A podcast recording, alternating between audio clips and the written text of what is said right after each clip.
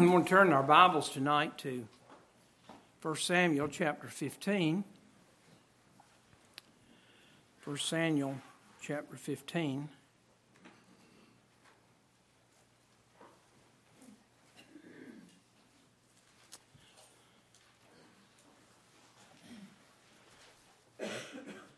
Let's read it, verse 1.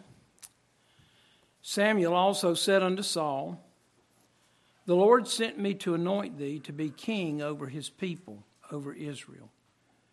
Now therefore hearken thou unto the voice of the words of the Lord.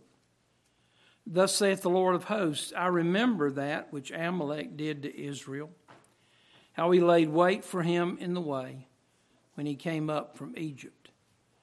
Now go and smite Amalek and utter, utterly destroy all that they have, and spare them not, but slay both man and woman, infant and suckling, ox and sheep, camel and ass.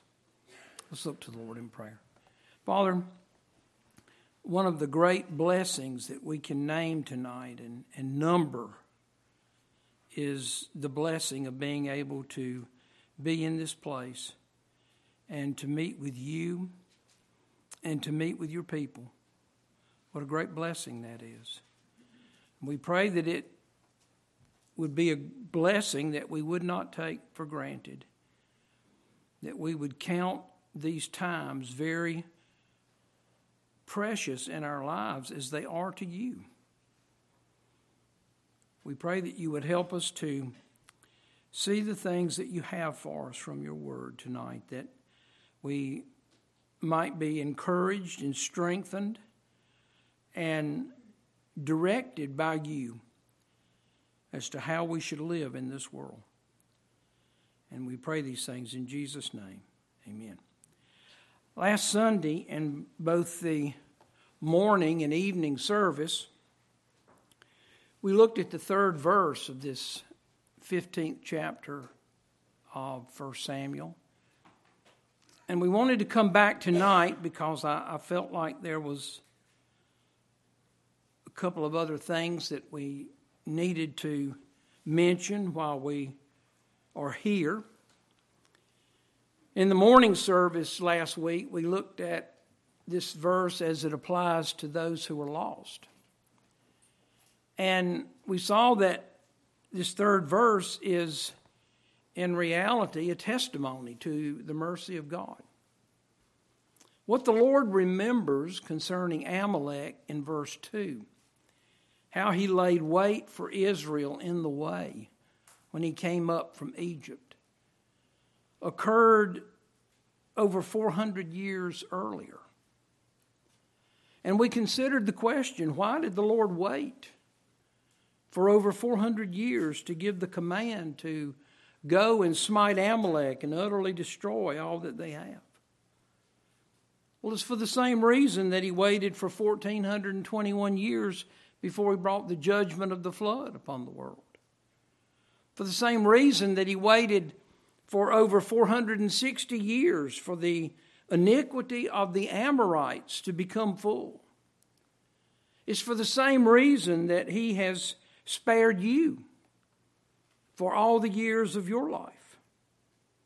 And the reason is that the Lord is full of compassion and gracious.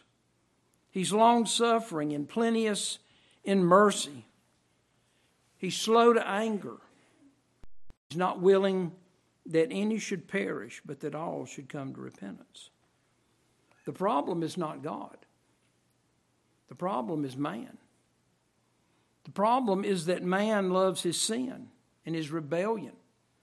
Men love darkness rather than light. Men despise the riches of God's goodness and forbearance and long suffering, not knowing that the goodness of God is leading them to repentance. Lost men and it's a great danger.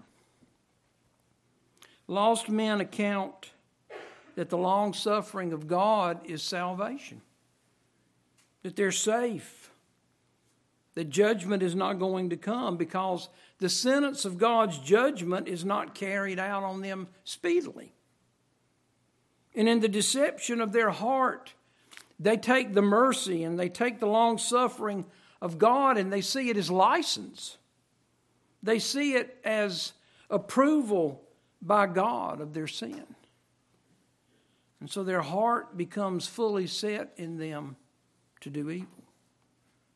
And when the judgment of God does come upon them, they blame God.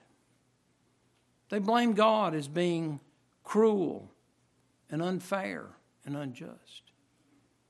That's the deception and the wickedness of our heart.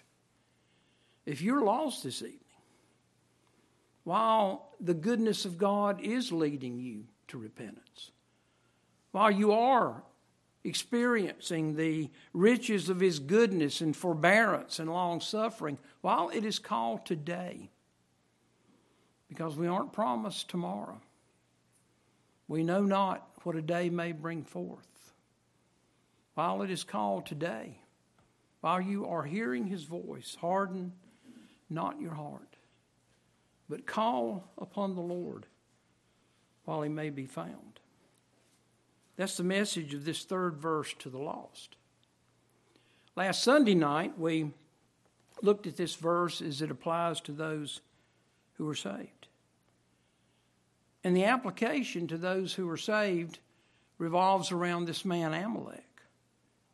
We saw that Amalek is a picture of the flesh, this old nature in the lives of those who are saved.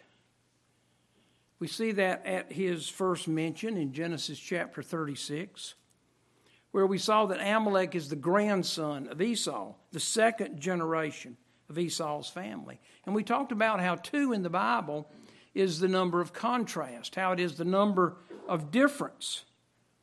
And we talked about the difference between Esau and Amalek. Esau is a picture of the old nature in those who are lost. Amalek is a picture of the old nature in the people of God.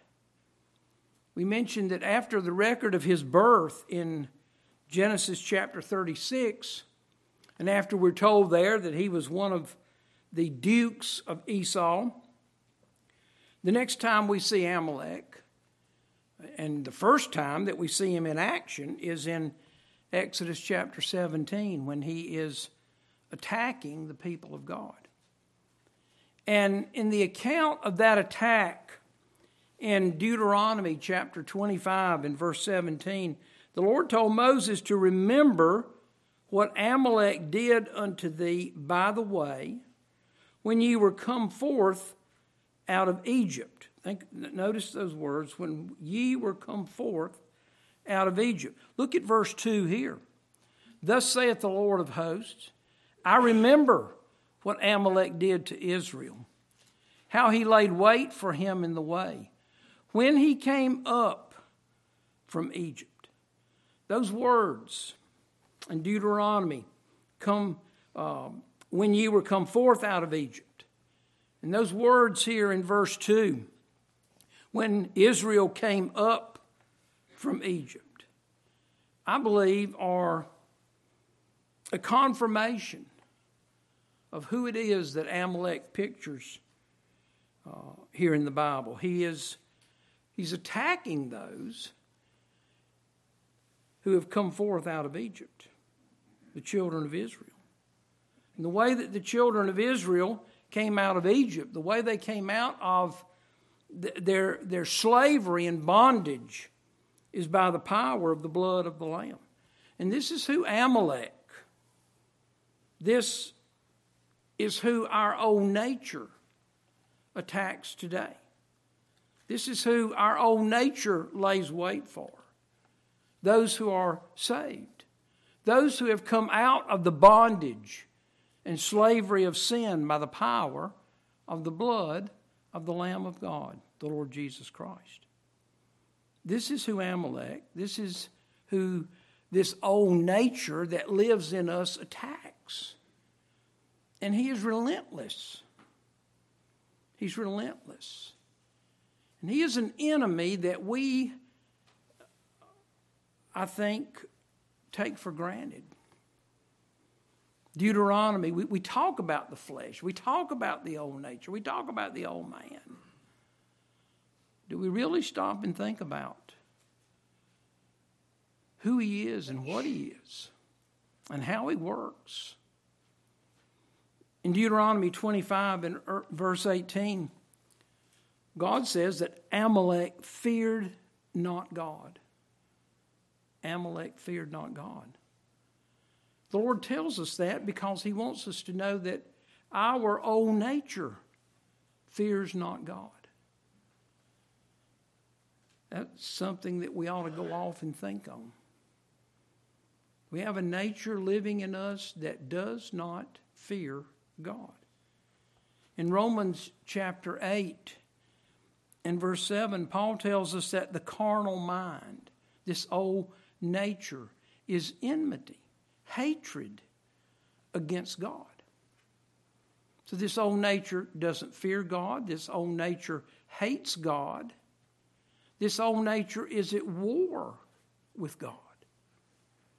And then Paul says that this old nature is lawless. In that eighth or seventh verse of Romans chapter 8, he says, It is not subject to the law of God, neither indeed can be. This old nature is incorrigible. God doesn't even try to save it or reform it or cure it. He gives us a new nature because ours is incurable and irredeemable and unreformable. The only thing that can be done is to put it to death, which is what the Lord tells us to do here in verse 3. Now go and smite Amalek. We could put the words old nature. Now go and smite the old nature and utterly destroy it. Spare it not. Spare it not. You know, verse 3 like we were talking about this morning in 1 Kings chapter 14, is heavy tidings. It's heavy tidings. We don't want to believe what God says about our own nature. We don't want to believe what He says about us. We don't want to believe the heavy tidings that the Lord Jesus sent to us in Mark chapter 7 beginning in verse 21. For from within, out of the heart of men, proceed evil thoughts, adulteries, fornications, murders, thefts, covetousness, wickedness, deceit, lasciviousness, that's unbridled lust, an evil eye, blasphemy, pride, foolishness. All these things come from within they come from within and defile the man. We don't want to believe the heavy tidings that are sent to us in Galatians 5, beginning in verse 19. Now, the works of the flesh are manifest, which are these. Adultery, fornication, uncleanness, lasciviousness, repeating what we just mentioned from Mark chapter 7 these things are very uppermost in our own nature. Lasciviousness, idolatry, witchcraft. Now we hear that, we say, ah, I'm not a witch. Well, I would never do that. But we learn here in 1 Samuel 15 and verse 23 that rebellion is as the sin of witchcraft. Rebellion is as the sin of witchcraft. To rebel against the Word of God is to be a practicing witch. And the characteristics of our own nature continue there hatred. Who do we hate? Variance, strife, and contention Who are we continually striving and contending with among our fellow believers? Emulations, contentious rivalries, jealousies, wrath, strife, seditions, heresies, envyings, murders, drunkenness, revelings. Revelings are um, riotous, disorderly, and immoral behavior. This is what we are by nature. We don't like the heavy tidings of Romans 7 and verse 18 that gives the conclusion, we would say, of all of these passages where Paul said this For I know that in me, that is in my flesh, dwelleth no good thing. We don't like these heavy tidings that are sent to us by the message from heaven. And so we do what Paul did, uh, rather, Saul did here. What Brother Dwight talked about the other Wednesday night. We enter this conversion war. This conversion war with God to convert His Word into something that is more acceptable to us. Look at verse 4 here. And Saul gathered the people together and numbered them in Telaim 200,000 footmen and 10,000 men of Judah. And Saul came to a city of Amalek and laid wait in the valley. In verse 5, we read that Saul came to a city of Amalek. Was there only one? The article A would suggest that there were others. This wasn't the city of Amalek, it was a city of Amalek. So, why, with an army of 210,000 men, would you only come to a city of Amalek? Why not all of them? And then we see in verse 5 that Saul laid wait in the valley. He laid wait in the valley. There is no wait in the Lord's instructions, in His command in verse 3. In fact, there is an immediacy, there is an urgency in the Lord's command. Now, go. Now. That's immediate. Go. That's, that's urgency. There's no waiting there. Now go and smite Amalek. I want you to think of these, uh, uh, of what we're reading here and how Saul is converting the command of the Lord into what he thinks it ought to be. Look at verse 6. And Saul said unto the Kenites, Go, depart, get you down from among the Amalekites, lest I destroy you with them. For ye showed kindness to all the children of Israel when they came up out of Egypt. So the Kenites departed from among the Amalekites. That sounds really good, doesn't it? Sounds kind, sounds compassionate. The only problem is there is no such command in verse 3. This is some more of Saul's conversion of the command of God to what he thought it ought to be. Now, the Kenites are interesting. They were the children of Moses' father in law. That's who the Kenites are. In Judges 1 and verse 16, we read that the children of the Kenite, that would be the children of Moses' father in law, went up out of the city of palm trees. The city of palm trees is Jericho with the children of Judah into the wilderness of Judah, which lieth in the south of Arad. And they went and dwelt among the people. Now, I take that to mean that the Kenites were living among the people of God. and specifically among the people of Judah. So, why have they left Judah? Why have they left the people of God? Why are they now living among the Amalekites, the enemies of God? Now, I don't want to read more into this than is here. But God has given them space to repent. Maybe as much as 300 years. We don't know how long they've been among the Amalekites. But the Lord has given them opportunity to come out from the Amalekites. And obviously they haven't. So there is no command in verse 3 to spare the Kenites. The Lord doesn't say, now go and smite Amalek and Saul. The Kenites are down there. What I want you to do is send warning to them so they can leave. God's a better general than that.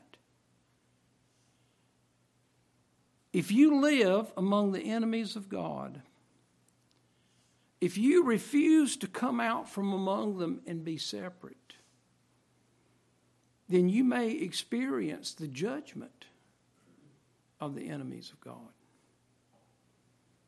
Young people, be very careful in, in your associations with lost, other lost young people. Be very careful. You can put yourself in a place where you don't need to be. I almost did that. One time when I was, makes me sad to say it, when I was 15 years old. That's been a long time ago. but I was with a group of young people, a group of boys that didn't know the Lord. They loved to drive fast. They just loved to drive fast. And I got in the car with them. And this one particular boy had his mother's Chevelle. They don't make Chevelles anymore. You older guys know what a, what a Chevelle is. And it had a, a, a big engine in it. And we were on a back road. And he said, You know, let's see what this thing will do. We all said, Yay, yay. Let's see what this thing will do. Until we got to a curve and we could feel that car doing this right here. It was very, very close to flipping off the road. That's what I'm talking about here. Be careful. Be careful. Because if that had happened, I would have experienced the judgment of God just like the lost boys in that car would have experienced. So again, Saul converts the command of God into what he thinks it ought to be. And he spares the Kenites. And in sparing them, I believe he spares some number of the Amalekites. Because no doubt the Amalekites see the, the Kenites packing up and leaving. They've been living among them. Well, where are y'all going? Why are you leaving? Would the Kenites not have said, Saul's come to destroy you? And he's told us that we need to get out. Allowing the Kenites to depart took time took time. That allowed uh, some number of the Amalekites to escape, no doubt. And so, after the delay of verses 5 and 6, we finally come to verse 7. And Saul smote, the Lord said in verse 3, Now go and smite. Now we finally got here to verse 7. And Saul smote the Amalekites from Havilah until thou comest to Shur that is over against Egypt. What word is missing from verse 7? The word destroy is missing. God's command to Saul in verse 3 was smite and utterly destroy. In verse 7, Saul smote, but he didn't utterly destroy. Saul converted God and his command into what he thought it should be. Verse 8 And he took Agag, the king of the Amalekites, alive, and utterly destroyed all the people with the edge of the sword. But Saul and the people spared Agag, and the best of the sheep, and of the oxen, and of the fatlings, and the lambs, and all that was good, and would not utterly destroy them. But everything that was vile and refuse, that they destroyed utterly. You know that you can see some humanistic thinking in there, can't you? Wasn't what God said to destroy, which was all. Saul comes in and he says, You know, I think I'll be the judge of that. I think I'll be the judge of, uh, of what is good. And I'll be the judge of what is vile and refuse. And we read that, and if we're not careful, we'll be quick to criticize Saul. Look at him sparing Agag and the best of the sheep, and the best of the oxen, and the fatlings and the lambs, and all that was good. Look at him not utterly destroy them. But how many times do we do that very thing with our Amalek, with this old nature? We spare what we consider to be good. Well, let me ask us something tonight. What is there good in us that should be spared? Is it evil thoughts? Is it adulteries? Is it fornications? Is it murders or thefts or covetousness? Is it wickedness? Is it deceit? Is it lasciviousness? Is it unbridled lust? Is it an evil eye or blasphemy? Is it pride? Is it foolishness? Or maybe it's uncleanness or idolatry or witchcraft, our rebellion. Or maybe it's hatred or variance or emulations or wrath or strife or seditions or envyings and drunkenness or revelings or malice. Or maybe it's filthy communication out of our mouth. Which one of these is good? Which one of these should be spared? Which one? You see, this is exactly what Saul is doing. We say we would never do that. Oh, yes, we would. And if we'll think of it that way, you know, I've read these, this ninth verse for years and I think about the sheep and the oxen and the lambs and, and all that is vile and refuse. And makes a difference when we start looking at what our old man is really like, doesn't it? And when we think of it that way, it takes us back to verse 3. Now go and smite Amalek and utterly destroy all that they have and spare them not. Now look at verse 10. Then came the word of the Lord unto Samuel, saying, It repenteth me that I have set up Saul to be king. For he's turned back from following me and hath not performed my commandments. Notice that. God says he has not performed my commandments. And it grieved Samuel, and he cried unto the Lord all night.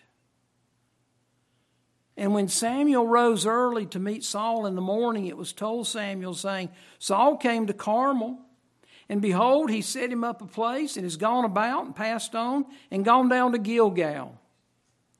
Now, notice verse 13. And Samuel came to Saul, and Saul said unto him, Blessed be thou of the Lord. I have performed the commandment of the Lord. Do you know what we can write beside verse 13 of this chapter? 1 Samuel 14 and verse 6. Why feignest thou thyself to be another? Saul was feigning himself to be another. In the deception of his heart, he was feigning himself. Think of the deception here. And then think about our heart that is deceitful above all things.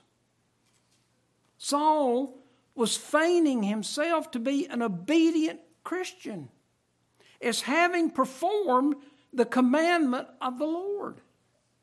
That's what he said. Can we be deceived like that? We sure can. And when we spare Amalek, we're doing exactly what Saul did. In the deception of our heart, we're feigning ourselves to be obedient. Oh, we'll get rid of the, the vile and refuse things. We'll get rid of those. We're going to keep the best things of the flesh. We're feigning ourselves to be obedient to the Lord when the very opposite is true.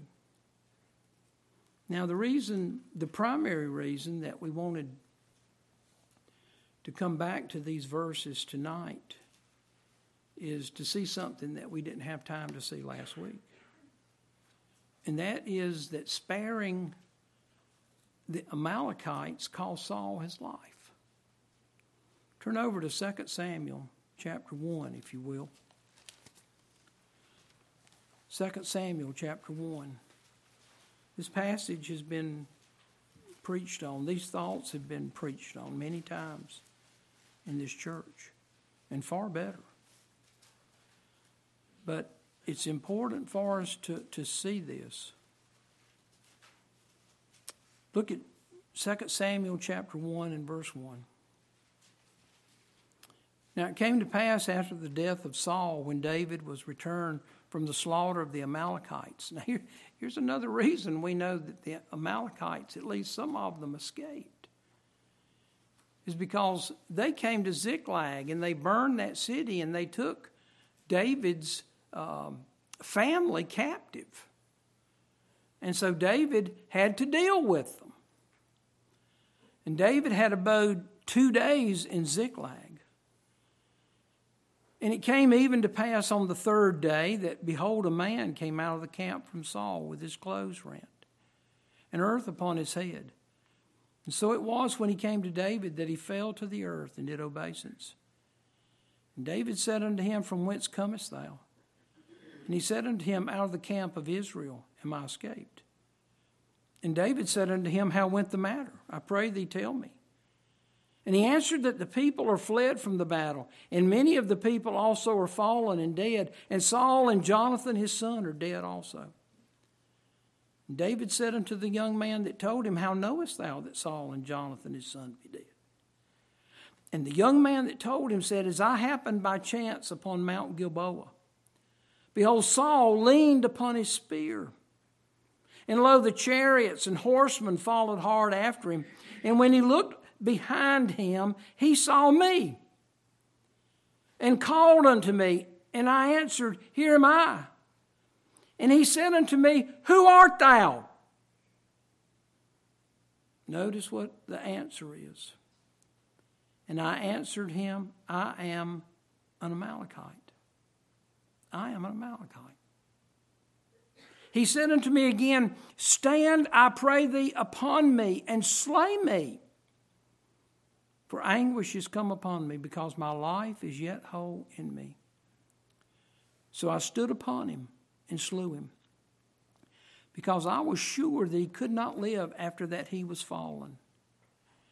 And I took the crown that was upon his head, and the bracelet that was on his arm, and have brought them hither unto my Lord. Sparing Amalek cost Saul his life. That's the message.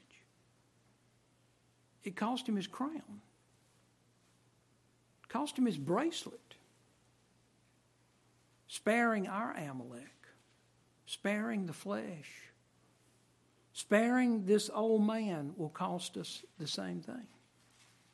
It may not cost us our physical life, although it could. Because there is, is a sin unto death in the life of the believer. But sparing Amalek will take the life of our testimony. And it'll cost us rewards one day at the judgment seat of Christ. 1 Samuel 15 and verse 3. Now go and smite Amalek and utterly destroy all that they have and spare them not. Spare them not.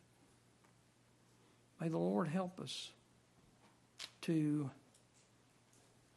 do that every day, every moment of every day. Let's look to the Lord in prayer. Father, we thank you for these things that you have written aforetime that were written for our learning. That we, through patience and comfort of the Scriptures, might have hope. There is victory. There is victory.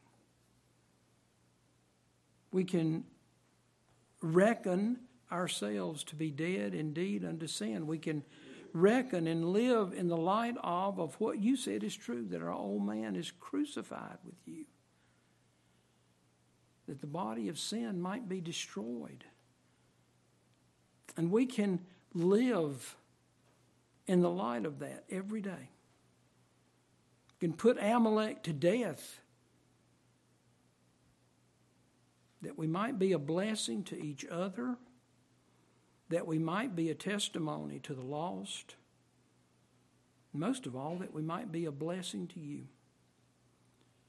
We pray that that would be our desire. And we ask it in Jesus' name.